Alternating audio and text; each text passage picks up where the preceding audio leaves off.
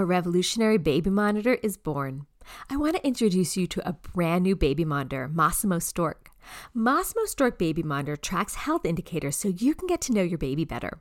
Track your baby's pulse rate, oxygen saturation, and skin temperature with a high resolution video and clear two way audio from the Stork app. While Masimo's Stork baby monitor is new, Masimo's signal extraction technology, or SET to be exact, has been trusted in hospitals for over 25 years. In fact, 9 out of 10 top U.S. hospitals, as ranked in the 2022-2023 U.S. News and World Report, uses Masimo SET as their primary pulse oximetry technology. Now, this technology is available for families at home, empowering confident parenting. Go to Masimo Stork to learn more. Please remember, Masimo Stork is not meant to be used as a medical device.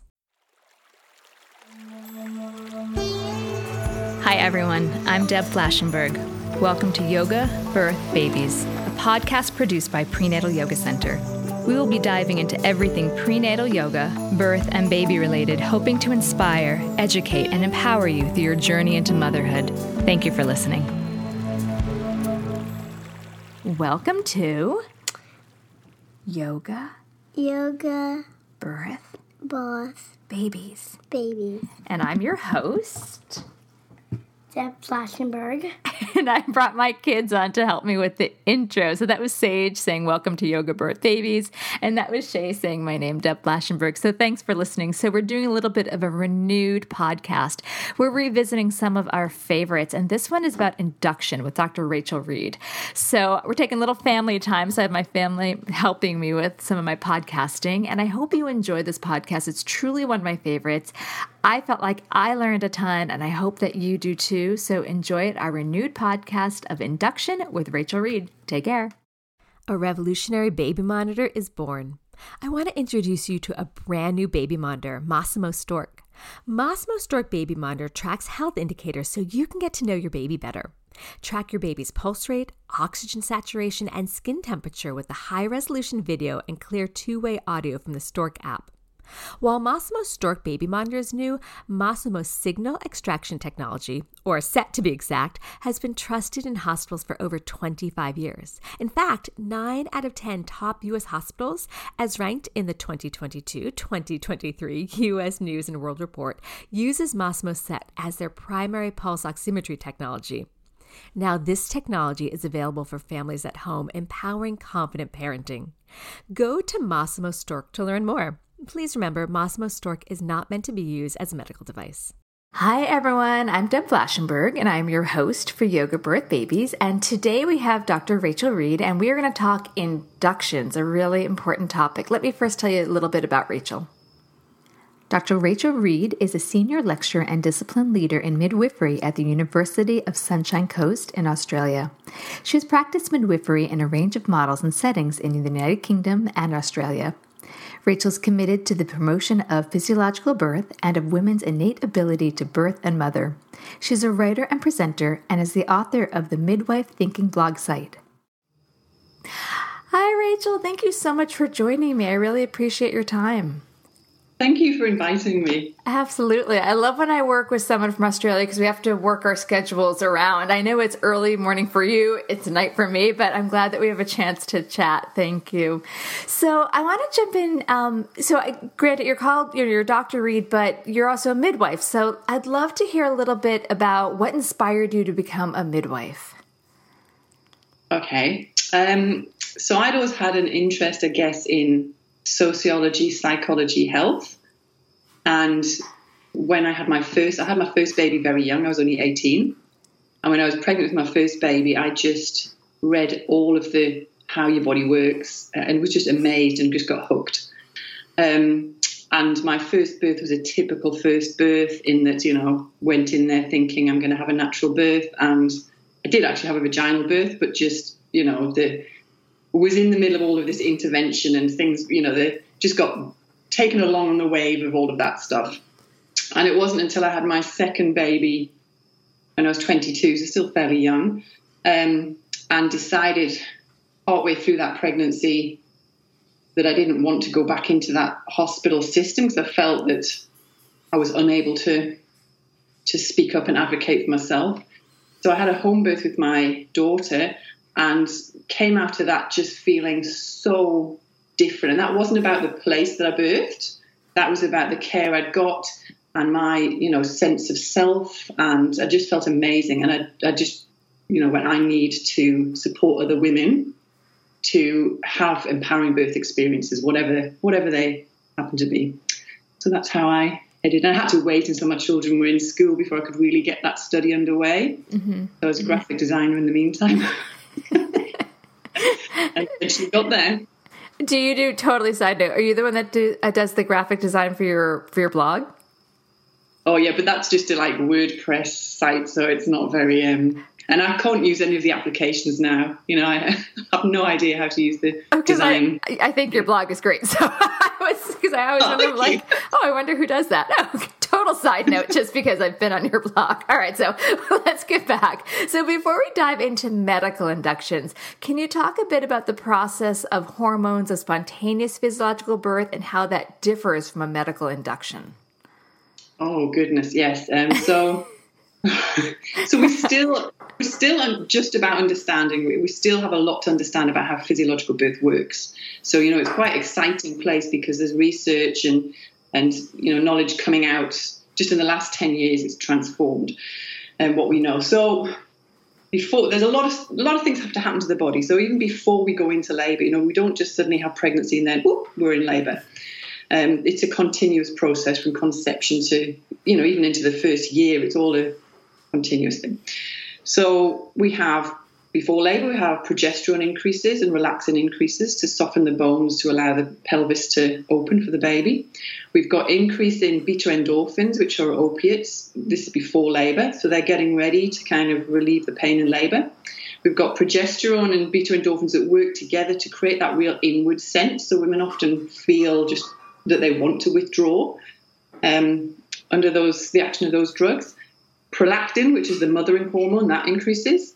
Um, and in terms of the structure, so you've got the uterus that contracts all the time through pregnancy. It's it, you know practice contractions or whatever you want to call them. But what happens as we get close to labour is the oxytocin receptors increase. So we've got all these receptors being created, ready to accept oxytocin in labour. Um, and the cervix changes. So it ripens, it softens, it becomes more anterior and thinner It doesn't become thinner with women who have previously had babies. Um, and that's very complex. Lots and lots of hormones involved in that, basically. Prostaglandin is one of the hormones involved in that, but there's lots of others. And the baby gets ready for labor. So the baby's laying down fat, increasing brain development, ready for respiration, etc. Um, and I guess the difference in induction of labor or preparing the body is that all we focus on is the prostaglandin. So the all of the methods to get the body ready for an induced labour all about getting prostaglandins happening in the cervix, not all the rest of it. So then in early labour, so the baby initiates labour. Um, they're still unsure about what mechanism that is. It's, it's, thought to be a hormone that once the baby is ready, it's got enough surfactant in its lungs and it can breathe, and it's mature, it'll send a signal to mother. And in response, her oxytocin levels rise a little bit, but what happens is her oxytocin receptors kind of switch on, ready for to respond to that oxytocin. Um, we've got, as labour's beginning, we've got beta endorphins again start to rise. We've got contractions that are now perhaps causing pain, um, which increase the beta endorphins further. So the woman kind of goes into this opiate state, again withdrawing in, but at the same time, if anyone who's been in labour knows it's quite scary and exciting to begin with. So you've kind of got that adrenaline going, which counteracts with the beta endorphins. So you've got this balance happening in early labour where you've got irregular contractions because your beta endorphins are rising and your oxytocin's rising, but your adrenaline's rising and keeps knocking it on the head.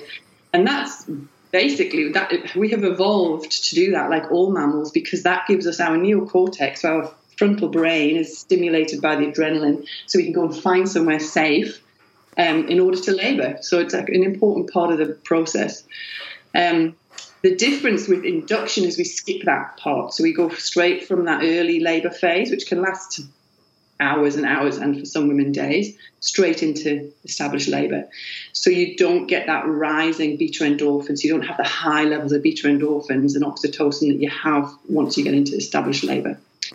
So once we're in established labour, we've got really strong, powerful contractions that now you can add a bit of stress in there and it doesn't alter them. It won't stop the labour. It might slow things down, but it won't stop. Um, you've got increasing cortisol, beta endorphins, oxytocin, all you know high. The woman has now completely withdrawn, and the opiates are so high that she's really inwardly focused. They often look stoned and kind of drowsy and sleepy, and and that's all part of the you know keeping them safe, withdrawn, and really focused on their instincts. They're really feeling what's going on inside, and connected to their baby. Now, the oxytocin is produced in the woman's brain. This is this is an important difference between pitocin and oxytocin. So oxytocin is released in the mother's brain, bathes the mother's brain, and then goes into the bloodstream. And then it goes through the placenta into the baby's. Now it can get into the baby's brain because the mother has a, um, a much thicker blood-brain barrier. So it means that any pitocin that's put into the bloodstream doesn't get into her brain, whereas oxytocin does because it's, actually produced there. For the baby, it's the opposite. So the baby has a much thinner blood-brain barrier. So the mother's oxytocin goes through that blood-brain barrier into the baby's brain and primes the baby for its bonding behaviors. So if you the baby doesn't get those, there's differences in the breastfeeding behaviors and the, the way that the baby will act after birth. So this is kind of priming the baby to do the, the bonding. With Pitocin, I'm sure very, very hard to say Pitocin, not Syntocin, because it's Syntocin in Australia and the UK. So with Pitocin, it doesn't get into the maternal brain, so it doesn't bathe her brain and initiate all of these kind of instinctive bonding behaviors. And it actually passes into the baby's brain at very high levels. And we don't know the significance of that. There's, you know, there's debate around whether or not, because we know that it is probably switching on the oxytocin system for that human for the rest of their life, and it, whether it interferes with that, don't know. So that's a, a big difference between induced labour and non-induced labour. Is the pitocin is very acts very differently in the brains of the mother and baby. It also can't respond to biofeedback, so you've got your contractions happening, and what you'll see in established labour, if it's spontaneous, is it will change. Contraction patterns alter depending on the baby, the mother, what's going on in the environment, um, and that doesn't happen with pitocin. We just get you know strong regular contractions and keep them keep them going. Just since it doesn't pass into the brain, it doesn't go through it. it to my understanding, the uterus um, fibers can sense the pitocin, but it doesn't go to the brain. Does that inhibit the beta endorphins from releasing, or are they are they still being released? They'll still be released um, with pain. So if the woman, chances are she's experiencing pain even with an induced labour, so she will release her own um, endorphins.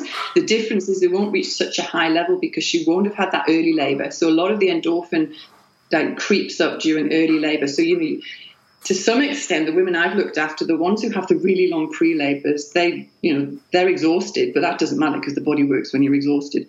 Their pain levels are often a lot lower because they've got such a prolonged high levels of beta endorphins. Whereas with in, induction or very fast labour, so women who who have very fast labours experience this as well. They don't get those high levels of beta endorphins because they just go straight into that bam, bam, bam, bam baby. That's so really interesting. I because as a doula, I have seen that, and and even reflecting on my own births, my first one was very long. My second one was much quicker, and I actually feel like it was more painful. And as you say that, I'm like, I've seen that and I've experienced it. I didn't I didn't think about how the early labor bathes the brain with the the beta uh, endorphins and primes the body to handle the discomfort. That's that's a new revelation. Thank you for for sharing that. and a lot of women who've had babies before and they have very fast labours even say that they didn't get into that altered state of consciousness because the oxytocin and the beta endorphins weren't weren't at such high levels and they missed it. You know, I have one friend who who really kind of says, "Oh, I really missed that in my third third labour. I didn't go to that labour place, you know, labour land." Yeah. Every day, we rise, challenging ourselves to work for what we believe in. At U.S. Border Patrol Protecting our borders is more than a job, it's a calling. Agents answer the call, working together to keep our country and communities safe. If you're ready for a new mission, join U.S. Border Patrol and go beyond. Learn more at cbp.gov/careers. If you own a vehicle with less than 200,000 miles and have an auto warranty about to expire or no warranty coverage at all, listen up. CarShield has a low-cost month-to-month vehicle protection plan that covers more parts than ever. Visit carshield.com/audio to find out how you could pay almost nothing for covered auto repairs. Drivers who activate this vehicle protection today will also receive free roadside assistance, free towing, and car rental options at no additional cost. Get your free quote today at carshield.com/audio. That's carshield.com/audio. So, in the United States, we do have a lot of inductions, and I feel like sometimes I hear what I don't always perceive as full medically responsible reasons. Um, what would you say are some reasons a mother may need to be induced? Mm, and this is this is a real controversial area because need and okay. So and... let's go for right, let's look. Yes, yes, I know it's a very loaded question. That's why I say medically responsible. So why what medically why medically might a mother need to be induced is one side of that question and why might a mother be induced is the other side. Does that make sense what i'm trying to ask? Okay. that makes sense. So historically induction has been the kind of the rule that is being used is that an induction is used when the mother and baby would be safer if the pregnancy ends so it's, you know, that this mother and baby are in some kind of danger and it would be safer if this baby's outside.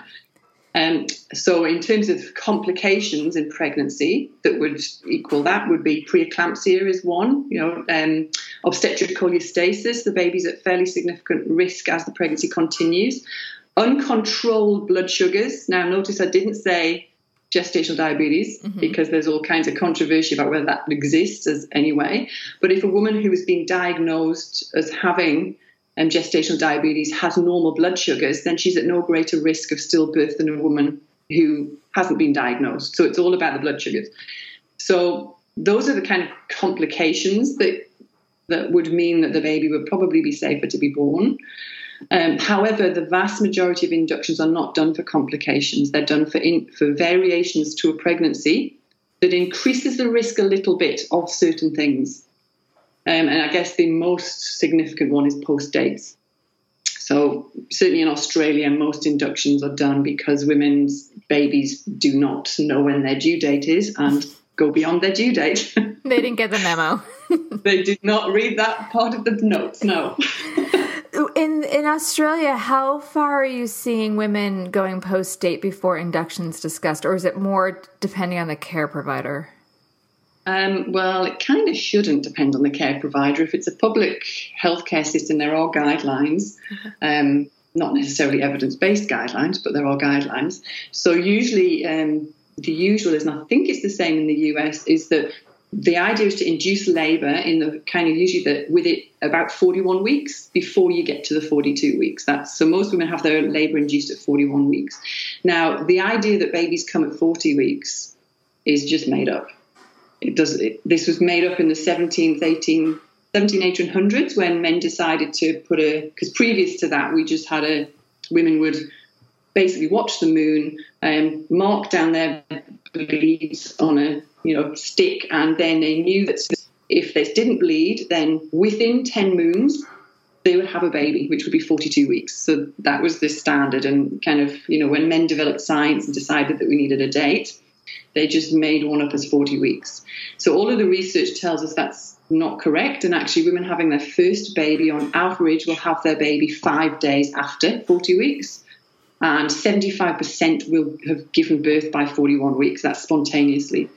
40 weeks, 41 weeks and two days, 75% of those women will have had a, their baby. For women who previously had a baby, and again, these are averages, um, they will give birth 40 weeks and three days, and 75% will have given birth by 41 weeks.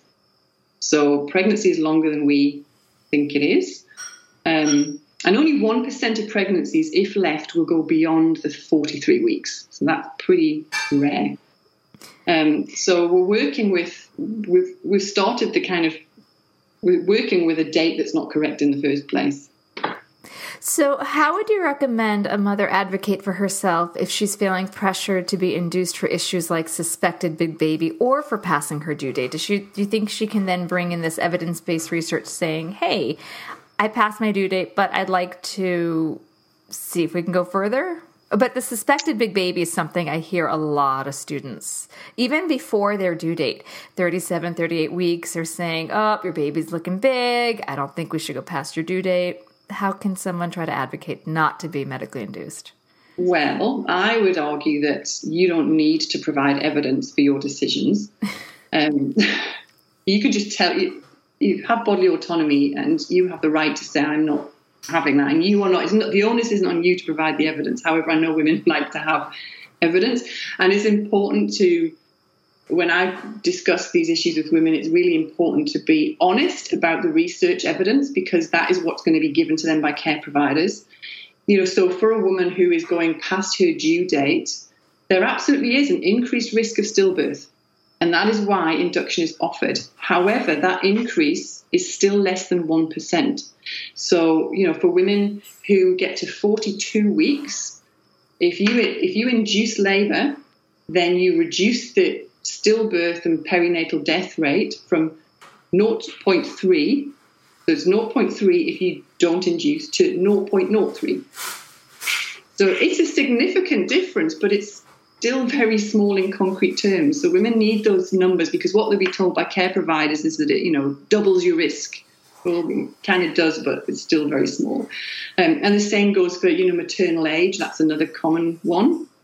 Um, yes, it does slightly increase your chance if you are over 35, but we're still talking less than 1%. Um, and the reasons for these increases are not known. You know, that, that isn't what the research tells us. We do know that babies with congenital abnormalities are more likely to be born late or early, so that might account for some of these babies.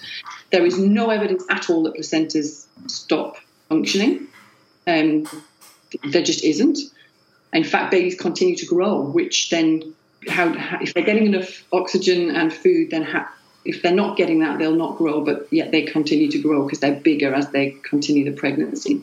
And in terms of bigger babies, there's actually no evidence to induce based on the estimate of a big baby, and that's in guidelines. That's kind of an international standard. So care providers that are offering that are not even aligned with the kind of international standards in terms of induction. Um, there is conflicting research around big babies. Firstly, it, you, it's very difficult to estimate a big baby. The scans are not accurate. Um, so that's the first thing. We know that there's a one. There is a small amount of evidence that inducing reduces the chance of shoulder dystocia, which is the baby getting stuck. However, induction itself is a factor that increases the risk of shoulder dystocia because the baby doesn't have that space between contractions to rotate that it will have with a natural labour because the contractions don't slow down and space out at the end of labour to allow the baby to do that. Um, and also, inducing because of a big baby increases the risk of perineal tearing for that woman. So that's a pretty easy one for women to argue with their care providers because if they can just get hold of one of the international guidelines and standards like World Health Organization, they can argue that that's not even in alignment with guidelines. Yeah, it is sad that we do i do feel like i have to encourage my students to advocate for themselves with evidence-based mm-hmm. research that it does feel a little bit like a, a head-butting situation. It, they should have autonomy over their body but unfortunately the system we're working with doesn't allow for a, a fluid conversation too much. So if some no, why I got into research in the first place. That's why I did my PhD and got into research was continually having to argue in the language of the system when I worked in the system. And you know, the language of the system is research and stats, and which is interesting because that's not actually how practice works. Because if you look at guidelines, they're not evidence based. And if you look at practice, it's not evidence based, and yet that's the language we're supposed to be speaking. yeah, I mean, totally sideline. Remember, ACOG came out with some new guidelines that I still don't see actually practiced, even though ACOG saying we support this.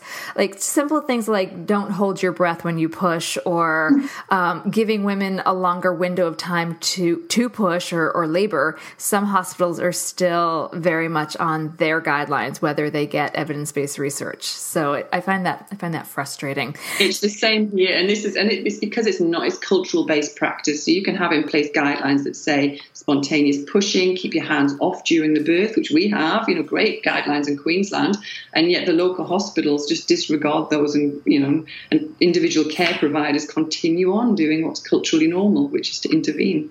Yeah, it's a little frustrating. Can you talk us through what a mother might expect if she's if her care provider is saying, "Okay, you are being induced, and maybe it's actually preeclampsia or some you know uh, intrauterine constraint or, or um or growth restriction." So she really is having a medically uh, supported reason, and she has to start from scratch. What would a medical induction look like? What might she expect?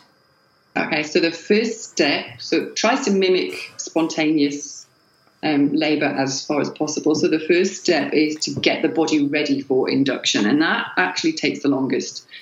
So it would be an assessment of the cervix via a vaginal examination to see what the cervix is doing and assess the cervix as to the next step. Now, if the woman's body's almost ready to labour, then that's pretty easy because you've got to do less. But if you've got a cervix that's still closed and not at all close to labour, then the, the next step will be ripening that cervix. So often a membrane sweep is done. And it's really interesting because this is often not considered an induction method. A membrane sweep is an induction. Anything that is trying to get the body to do something it's not already doing is induction. So a membrane sweep is performed where essentially this is aimed at getting prostaglandins happening in the cervix, which is one of the hormones that ripens the cervix. And it's it sounds awful. Sounds, I always imagine a chimney sweep when I think of But what you're actually doing is using you, the care provider is using their finger to to kind of tease the membranes, the um, um, embryo, the amniotic sac away from the cervix to kind of irritate and release prostaglandins. And for one in eight women, that will actually work. It's probably the one in eight women who are ready to labour anyway. Um, the next kind of step, if that doesn't work, is to uh, to then either get the woman to produce more prostaglandins, so putting in a balloon catheter or a device into the cervix to irritate the cervix, or actually putting medical prostaglandin onto the cervix. So all of that is aimed at ripening the cervix, and that can take a long, long time. If a woman's cervix is nowhere near ready for labour, then it can take days because you're administering these medications and then you're reassessing in hours and hours, and then you're possibly re-administering. Now, once the cervix is ripe, then in Australia, UK, I don't think this is the same in the US, the amniotic sac will be broken. Is that right? Does that happen in the um, US? Not all the time. Sometimes after Cervidil or Cytotec, I don't see the balloon too often, every now and then. So Cervidil or Cytotec, mainly Cytotec, maybe the membrane sweep, then usually straight to pit. Um, and then maybe the amniotic sac. I haven't seen that that step. Um, I try to encourage my clients not to get the water broken because I know pit's going to happen and I know they're concerned about. There's some hospitals have a very strict rule like 24 hours once the water is broken, baby needs to be out. So we try not to jump to that knowing that that clock starts. So I've seen yeah, I've seen inductions with uh, without that. So it's it's really interesting because I have never seen an induction with intact membranes because it's been part of the process. In fact, the only times I have, it's been because I've noticed that there's strange things happening with the contraction pattern on a CTG monitor, and I've asked to do a vaginal examination, and I've gone, oh, there's still some membranes there. um, and the, I guess the theory around breaking them is that it makes the contraction pattern more effective. You well, it releases, the, it releases more prostaglandin, so I see the point in it, but it doesn't always. I don't always see that happen here. No, no. So that usually happens in over here. Obviously, doesn't in the US. Um, and then the next step is pitocin. So pitocin is the induction of labour. So that's where, because labour is orchestrated by oxytocin, pitocin is used, which is a medical version of oxytocin. And it's really interesting. I've had this discussion with numerous doctors who will argue to me. Medical doctors, I'm talking, not doctors like me, um, will argue that it's exactly the same chemically that there is no difference between pitocin and, and, oxytocin, which is true. If you look at it kind of on a microscopic level, it is the same, but it functions very differently in the body. So with pitocin, um, the woman will be given an IV drip of that Pitocin. It is started at a very low dose because some women respond very quickly to it, particularly women who've had babies before because they have more oxytocin receptors. Um, and it's it's turned up usually every half an hour until there's regular strong contractions, which is usually measured in terms of 10 minutes. There'd be three or four contractions in that 10 minutes, no more. And then it's kept at that rate until the baby's born.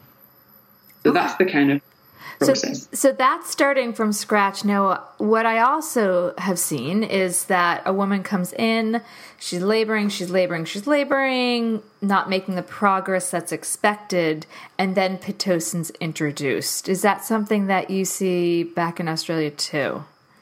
Yes, because the time frames that are applied, um, again, were kind of were made up in the 1950s based on 100 women and even though we have lots of research evidence that those timeframes are not correct, for 50% of first time mothers will not match those timeframes, and that cervixes do not open one centimetre an hour. They do all kinds of interesting things, but eventually the baby comes out.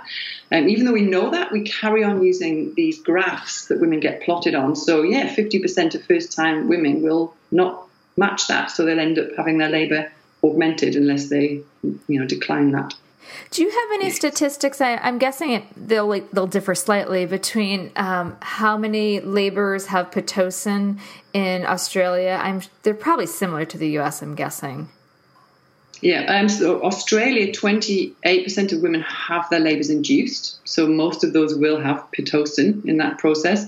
And 16% have their labours augmented. So, in kind of medical terms, if a woman has already started labour and then you put up Pitocin, it's called augmentation, not induction. Mm-hmm. Um, so, that's a lot of women. So, that's, you know, we've only got 36% of women who actually labour without Pitocin or a you know planned cesarean section. So spontaneous labour is 36% in Australia. I'm, I would guess it's similar to the US. Uh, yeah, I don't know the stats. I just know that there are like if you look at a board, so many of them say pit, pit, pit, pit, pit on them. Like you know, every every room has it.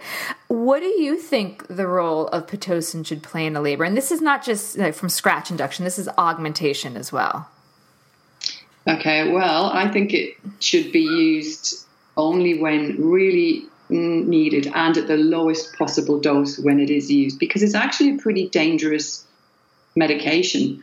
Um, I used to work with a consultant in the UK, and when you went to ask for him to prescribe pitocin, he would he'd be grilled. It would be you give me a rationale for me prescribing this deadly, and that's what he called it, deadly medication, and you had to come up with a really good reason for why you were wanting that prescription. Um, and we've forgotten that because so many women have it.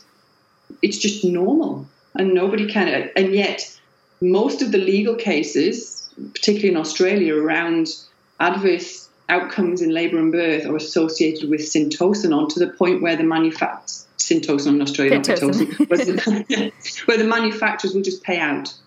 So it never kind of hits the media, doesn't hit the courts because it's so it's a pretty dangerous medication, which is why there's so much monitoring and why we need to be really careful with the use of it. Um, you know, the, the, side effects are pretty severe and common.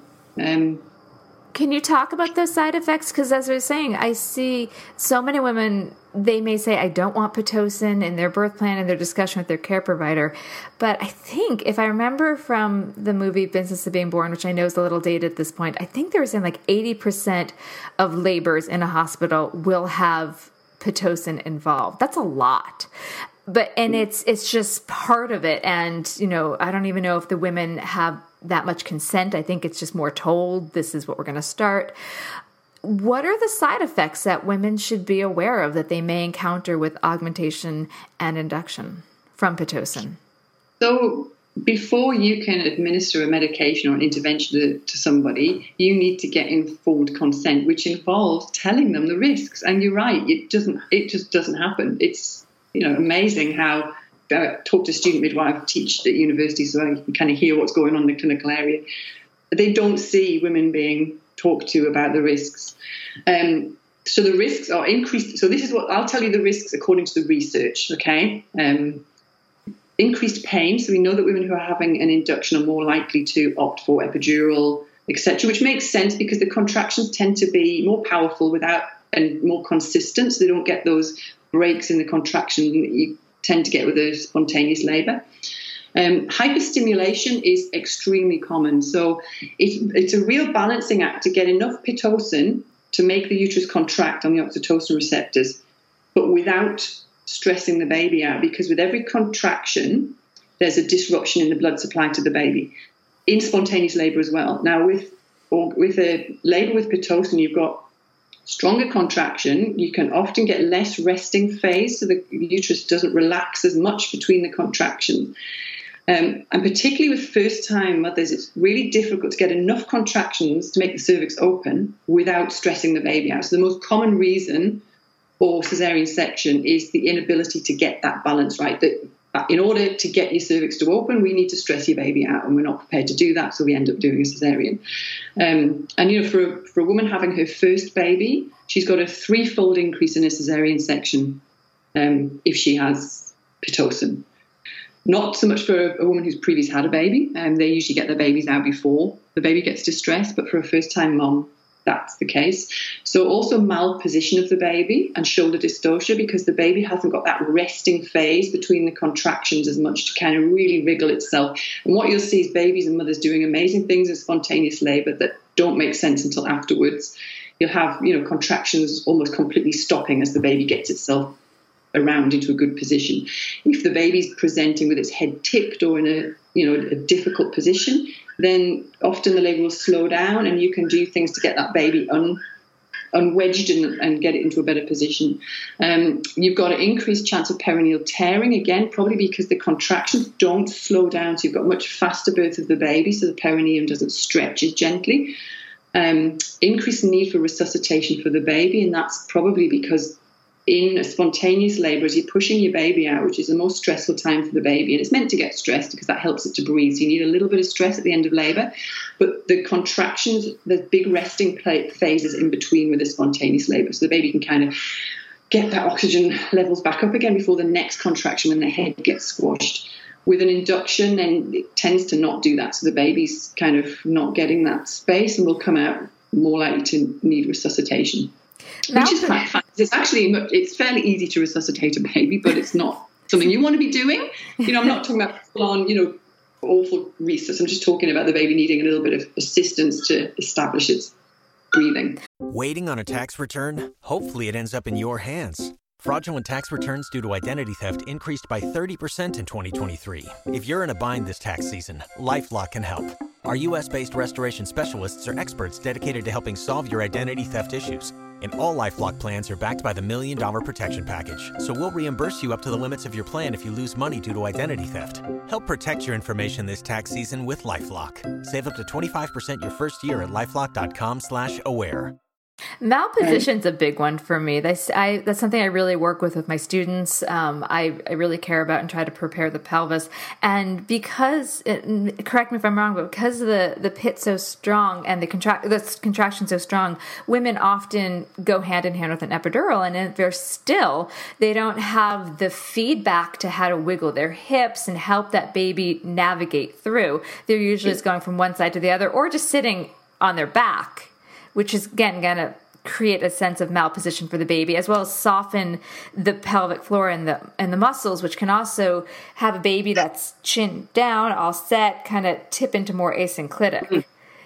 what yeah, are your exactly. thoughts on that so that just compounds everything the fact that women are more likely to have an epidural in labor just increases that chance that the baby's not going to have not going to be able to get into a really good position um, and yeah, that that's when you have. I always say you have to work the hardest as a midwife or a doula with a woman who has had an epidural, um, because you should be doing lots of stuff to help that pelvis to move because she can't. She's not instinctively feeling that she needs to get into this position or that position. That the instincts have been wiped out, so it's really down to to us to help her.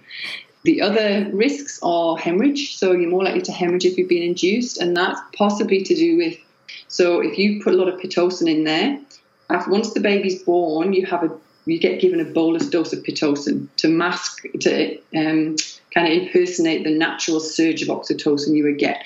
But if those oxytocin receptors are completely saturated, because you've had pitocin for a long time and they're all they're not going to pick up that extra pitocin, so they're not going to make a contraction happen. So you have a uterus that can't contract because it's saturated with pitocin, and the woman's more likely to bleed. There are other um, smaller kind of there are more there are I'm not going to say they're smaller risks because the woman decides whether it's significant or not. But water retention, so a woman is, will retain water in labour and the baby will as well if pitocin is going. What that means for the woman is just, you know, maybe edema, but for the baby it can mean a higher birth weight. So then when the baby's weighed again, and the baby's peed out all that extra fluid, it's then diagnosed as, you know, oh, we're not getting enough milk and, you know, we need to supplement because this baby's lost too much weight. So it's really important if you've had an induction to to note that when you then weigh the baby again. Um, there's association with induction and difficulty with breastfeeding, establishing breastfeeding, which is probably to do with the oxytocin and how that functions, you know, the brain, the behaviors of the mother and baby. Maternal depression is an association. Um, and again, those are about levels of oxytocin and the differences. That's kind of what the research is, is suggesting. And then there's very controversial research, which is very small. So I want to say it's an association because it's not a causation. But it really links into Michel Odent's theory about the, the baby's brain when it's bathed with oxytocin and um, pitocin at two higher levels, it alters the oxytocin set point for that baby. Is that um, a woman who has pitocin in labour is more likely to have a baby with behavioural problems like autism and ADHD. Now, I've been told not to say that, but um, that's what the research tells us. It doesn't tell us why, and I really think that those disorders are probably far more complex than just what happens at birth. But it's interesting. Um, you know, women need to have that information, and I, you know, outside of the research, it completely Pitocin alters the birth experience, it alters the physiology of the birth experience, and we are very physiology focused and focused on the body. But birth is actually a rite of passage for the mother and baby and has a significant effect on the woman's sense of self and how she feels long term after the baby. And we kind of forget that because we get really focused on the physical stuff. Um, and part of that transition is all of that hormonal stuff that happens that you know women who have had a physiological birth and also had a birth that wasn't often say, "Oh my God, I felt so different afterwards." You know, I personally experienced that. Looking back, it was it was such a different sense after I'd had my first baby. I became a mother. It was kind of this transition into mother. My second baby, I felt I stepped into my power as a woman and that you know the hormones were just completely different how I felt afterwards. And that's not to say I didn't love my first baby. I do love him. Um, and my say, you know, but the, it was a physical. It was like this real primal connection to my second baby that I had that I didn't have for the first. You know, she calls herself my oxytocin baby, which is she really needs to not do in front of her brother. but it was so different. I think we forget about that real kind of work essentially mammals. And with mammals, if you take out physiological birth from the equation, mammals just reject their babies.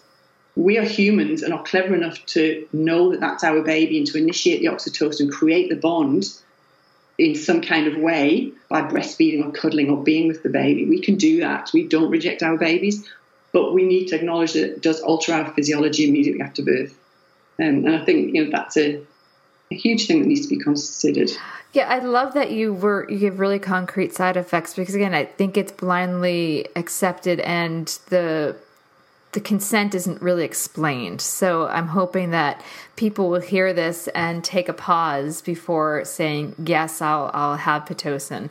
So the I guess the cascade of intervention that many childbirth educators talk about is quite real. You know, so you know hemorrhage and postpartum depression, breastfeeding issues, higher chance of epidurals, cesareans, uh, stressing the baby out. So if a mother doesn't want to have pitocin, but she's facing some pressure. She needs to be induced. What are some natural induction methods that she may try on her own? Mm, well um, natural induction is an oxymoron. Okay yes i can yes. Because you if, if you are if you what you're saying is that this baby needs to be out in order to be safe then using medication or using natural therapy or herb is doing the same thing. You're still trying to make the body go into labor when So- it's not ready. All right, so let me rephrase it. If a woman is facing a medical induction for a reason, maybe it's her care provider has a set date, you're past your due date, next Monday we're going to induce, or I'm giving you five more days, your baby's looking big. So they might be facing that end date, but they don't want to start, they don't want to go in and have the Cervidil or Cytotec. They want to try to stimulate the prostaglandin and and do things on her own. Does that make sense? More of my question? Oh no, no, it makes perfect sense. Women ask me- It, it- it's just funny because when I work with women, I've mostly done home birth in the last seven years. Um, I've worked outside of hospital, and I will not actually care for a woman at a home birth who has used natural methods to induce because my, from my perspective, there is not enough research around the safety of these things and the difference between a natural induction versus a medical is that there isn't that monitoring around the baby. And I have seen some pretty negative outcomes from natural induction. Um, you know, things like blue cohosh or No, no, I'm not a I'm not a fan of the cohoshes personally. I'm thinking like acupuncture. So, so acupuncture. So the research there is some good research around acupuncture. Um, or there's not actually good research on any of this because pharmacology companies, you know, the pharmaceutical companies aren't going to make money from funding research into natural remedies. Um, so acupuncture can has been shown to increase ripening of cervix, not in induction of labour, but ripening of cervix. However, it also makes the labour longer. So that's what the research shows us is that it can ripen the cervix, but women tend to have longer labours. Um, breast stimulation, that there's some good research around that that that is effective at causing contractions. Castor oil will work for women who have previously had babies, but you know, pretty full on and nausea is very very common with that. Evening primrose oil isn't doesn't it actually it actually has a- the opposite effect. So you you're less likely to go into labour if you've been, taking even primrose oil, and you're more likely to have prolonged rupture of membranes and increased interventions during labour. So that's worth worth knowing for women. Um, and into, I mean, what I tend to what I tend to promote is the situation you're talking about. There'll be a lot of stress involved in that. If you've got a care provider who's clearly not on your your wavelength and wanting to intervene, and you feel that you need to go along with that, then there's going to be a fair bit of stress. So I think you know things like acupuncture, um, massage, Bowen therapy, all the all the things that are and, and some aromatherapy, all the kind of natural methods of relaxing the woman. Get her will- adrenaline down. Yes, and that's very different to trying to get labour contractions to happen. It's about trying to balance the body and the hormones so that if the body's ready to do that labour and it's just been holding off because of the stress, then it will actually start labouring. So I guess there's there's a real distinction between inducing versus promoting physiology. What about sex? I was told that the semen has prostaglandin and can help ripen the cervix. Was this is this not true? There is prostaglandins in semen, yes. Um, uh, you'd probably need quite a lot in order to reach the dosage. Um, there isn't any. So while there's theoretical and also, you know, orgasm makes the uterus contract. So there's Because kind of the theoretical oxytocin, yeah. physiology reasons why that would work. However, there's no, unfortunately, no research to support that. um, however, it's not going to do any harm. So, And again, we're looking for relaxation. So, right, so it's not oxytocin. so it's not that we're actually trying to induce labor, we're trying to invite the body into being ready to labor and birth. Yeah, it's more about getting the woman to just feel relaxed and connected with her body so that her body can kind of do what it's wanting to do. Okay, good. Yeah. and I'm glad you said about the cohoshes. I actually have a blog where I say if you're going to do the black or blue cohosh, work with the actual herbalist or something because I'm not a fan of those. So people listening, stay away from the mm-hmm. cohoshes. All right. Yeah. So, You've also got to consider that any of the, the herbs or even a membrane sweep, anything that kind of can make contractions happen, because, you know, blue and black cohosh can make uteruses contract, that unless your body's ready to labour, then you're risking, um, and this is one of the risks of the membrane sweep, which, you know, I don't personally like looking after women after a membrane sweep because I've seen it far too often where it causes these kind of irregular contractions that are not opening the cervix for a long, long time. So you've got contractions for days with no actual change because the body's not ready. And then you've got an exhausted woman who then goes into established labour with no, absolutely depleted and you know wanting an epidural immediately because she just has no reserves now. And it's just this huge cascade that happens. So it's about being really careful about. And you know, acupuncturists are great. You can you can ask an acupuncturist, can you give me a you know therapy to relax me rather than can you. And I have seen you know moxibustion cause contractions.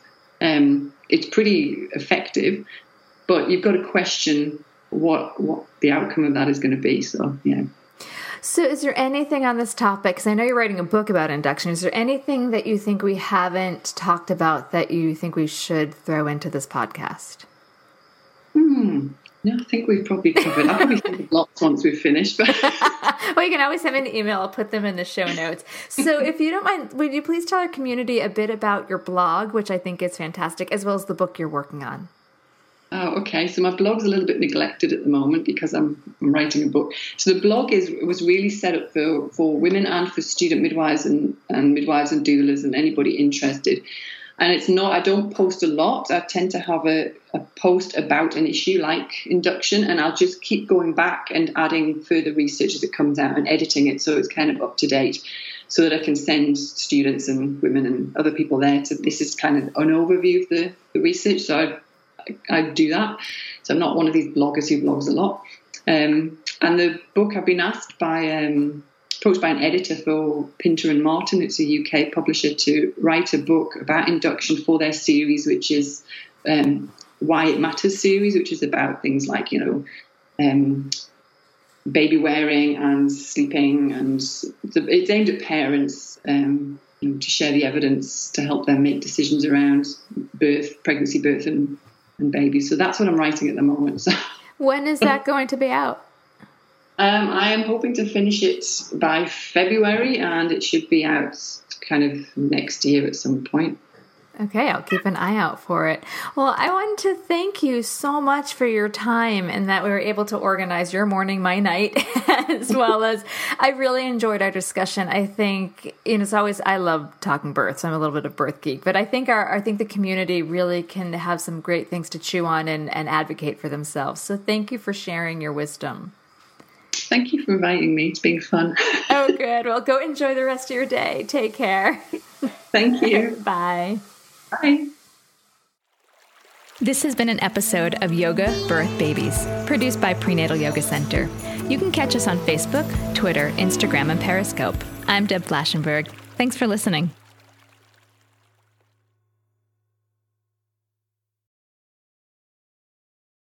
With the Lucky Land slots, you can get lucky just about anywhere. This is your captain speaking. Uh, we've got clear runway and the weather's fine, but we're just going to circle up here a while and uh, get lucky. No, no, nothing like that. It's just these cash prizes add up quick. So I suggest you sit back, keep your tray table upright, and start getting lucky. Play for free at LuckyLandSlots.com. Are you feeling lucky? No purchase necessary. Void where prohibited by law. 18 plus terms and conditions apply. See website for details.